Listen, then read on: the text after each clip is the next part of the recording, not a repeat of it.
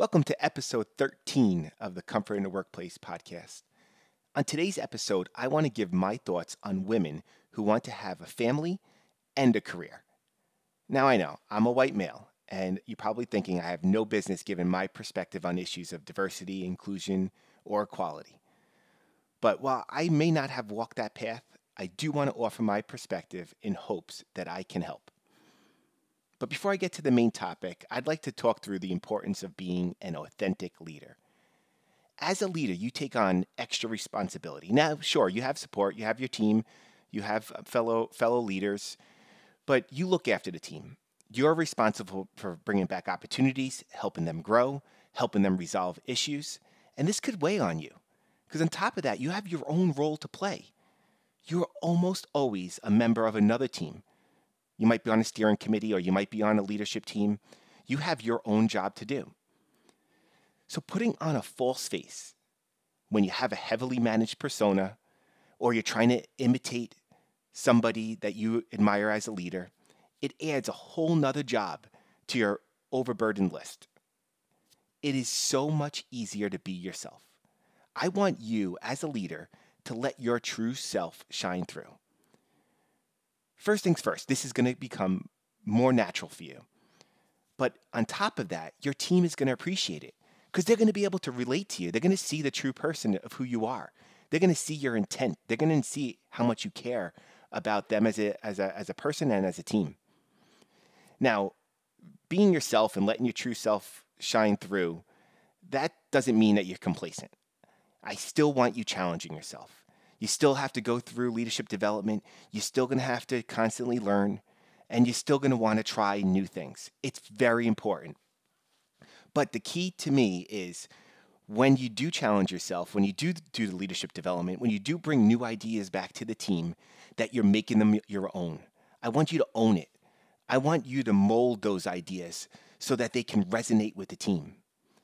I, could tell you earlier in my career, I had a great re- leadership development program that I was on.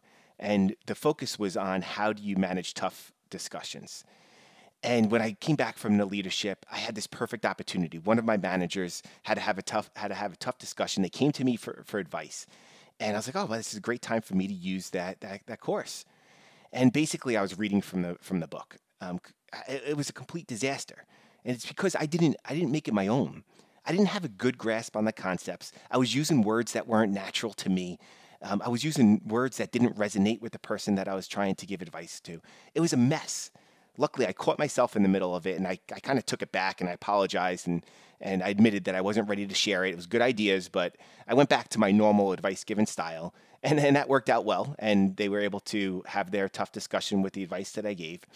But I think it's important that when we when we do find new things, that we are making it our own. We're getting comfortable with it before we're using it with our with our team. And the, the same, not only for that course that I talked about, but the same goes for comfort in the workplace and the tools and topics that I've introduced as part of the comfort in the workplace culture framework. I mean, they're designed to be straightforward, and I know from experience that they work. I know that they can help you, but you have to make them yours. They have to fit into your style, and they more importantly have to resonate with your team. I mean, just for me personally, I created these these these tools, and there t- there are times that I had to change up some of the wording so that it was relatable to the teams that I was introducing it to. I mean, there was a point in time where their core workout was called the circles of influence. Very different wording. The metric lead. I'm using it today, and it's called the operational dashboard. I don't call it the metric lead. The customer correct tool.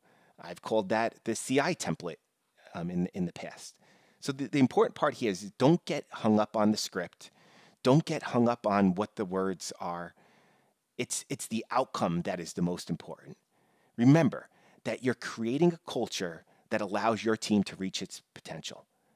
That's the fundamental outcome that you're looking for. The tools are there to help. I know that they work. I know that they can help. But don't get hung up on trying to follow them to the letter of the law. Think about the spirit of it all. And I want you to be an authentic leader that lets yourself shine through and have natural conversations with your team.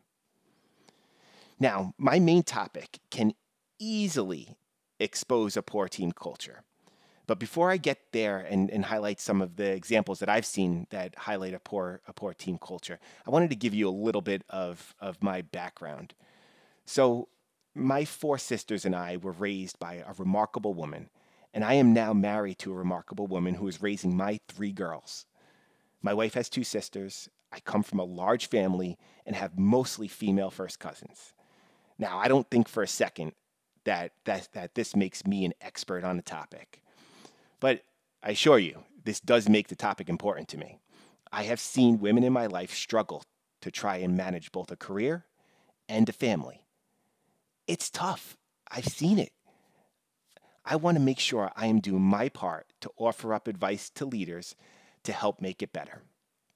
I have three young girls, I have many nieces, and if we don't make it better, they're going to have to face the same issues. I believe that this is a very important topic for equality. So when I look at the approaches that I've personally seen, uh, they really they really summarize into into three approaches. The first is when a woman chooses a career over a family. Now, I don't ever judge someone's decisions that they make with their life. Every single person needs to make a decision that leads to their happiness. It's all about being happy. We have one life. Um, so if if a woman thinks that a career is more important to them than a family and that's going to make them happier, uh, all, all, I'm all for it. However, I do think that too often this is viewed as a role model or standard for a woman who wants to have a successful career. This isn't the only way. It does not need to be this way. I've also seen when women try their hardest to juggle the two so they try to make both of them important and they try juggling it around. And e- even worse, I've seen women who try to juggle these two things and they're trying their darndest to, to make it work. And they have zero support from their manager or from their company. And, and basically, the, the manager's sitting there, leaving them feeling like, well, this was, this was your decision. You're the one who made it. So you're going to have to live with it. And I'm here to tell you that it does not need to be this way. The third approach that I've seen is when a woman puts their career on pause to raise their family, and then when the kids are a little bit older, they want to pick it back up again. And too often with this approach, when the woman tries to return to the workforce or tries to kick their career, their career back into gear, they're basically treated like entry level, like they're starting from scratch. Like their, their tremendous experience and their tremendous accomplishments and all that potential that they had before they decided to raise a family never happened. So they're being punished for pausing to, to raise a family. Now, this is a huge inhibitor to a woman deciding to come back to the workforce. And again, I'm going to tell you, it does not need to be this way. So here's what I think we can do about it we need to have a strong team culture, you need to have a strong company culture. That's it. Now, it sounds simple, and I know that that's a lot harder than it sounds, but that's what we need. If we have a strong team culture, we're going to look at people with respect. We're going to look at our team members with respect. Let's look at the comfort in the workplace tenets. One of the foundational ones is respect team members. If you have respect for team members, all team members, um, that, that, that's going to have um, equality. You're going to be able to look at a person's situation, individual by individual, and, and appreciate that person's perspective. That is foundational. A lot of the issues that I that I talked through, those those aren't going to exist in a strong in a strong team culture. Let's go down a little bit further. Some of the other work uh, comfort in the workplace tenets. You got healthy collaboration. You got accountability. You've got consistent communication, transparency, focus on the important, now, think about these tenets. If these tenets are alive in your team culture, are you going to have those, those same issues? Well, of course, you're always going to have issues, but are they going to be as dramatic as, as what we see too often in the workplace? So, to me, if you have that culture or a culture similar to comfort in the workplace, the very real obstacles that women face trying to manage a career and a family either go away or are significantly diminished. So let's take the juggling approach. Now, if your culture is focusing on demanding excellence while respecting team members, it has transparency, it focuses on the important, it will make it much easier for both the manager and the woman to juggle the work. The priorities are well known and reasonable. Team members are holding each other accountable and backing each other up. There's no doubt on, on intent. You know what your core objectives are, and the teams are the teams are aligned. So you have um, the healthy collaboration, and maybe you have your virtual bulletin board in place.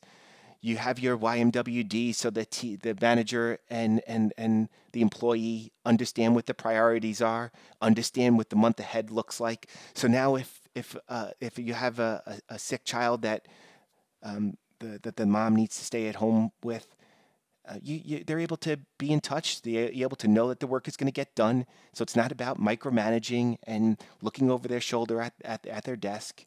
You got to have that strong culture. That, tr- that it's not going to be perfect. No, it's not. But a strong culture will help tremendously in making it equal playing field. So now let's take the pause approach.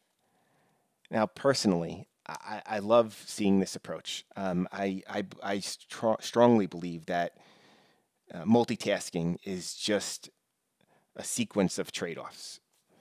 Um, so I, I definitely um, appreciate when someone takes the juggling approach. Um, I, I understand the intent um, and you know, want to make them make them both work.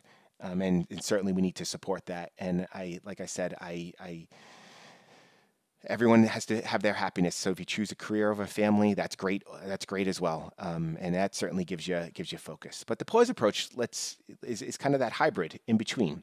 Um, and so yeah, a woman has a career. Um, they're doing great. They have a ton of potential. Um, they're adding value, but then they decide a family is always something that they wanted. It's a goal.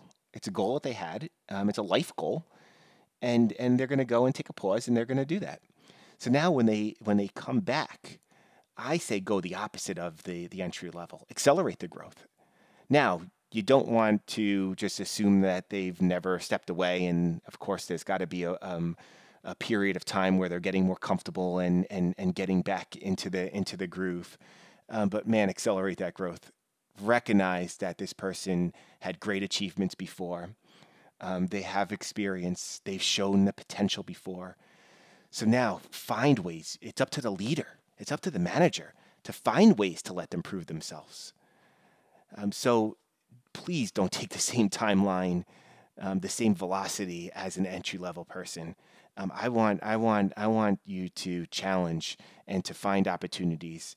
Um, and if that if that um, person comes back and they're looking hungry and they're eating it up step by step, man, don't follow the same timeline as, as, as an entry level. That's not that's not fair um, what's fair is to to let them accelerate their growth, and hopefully.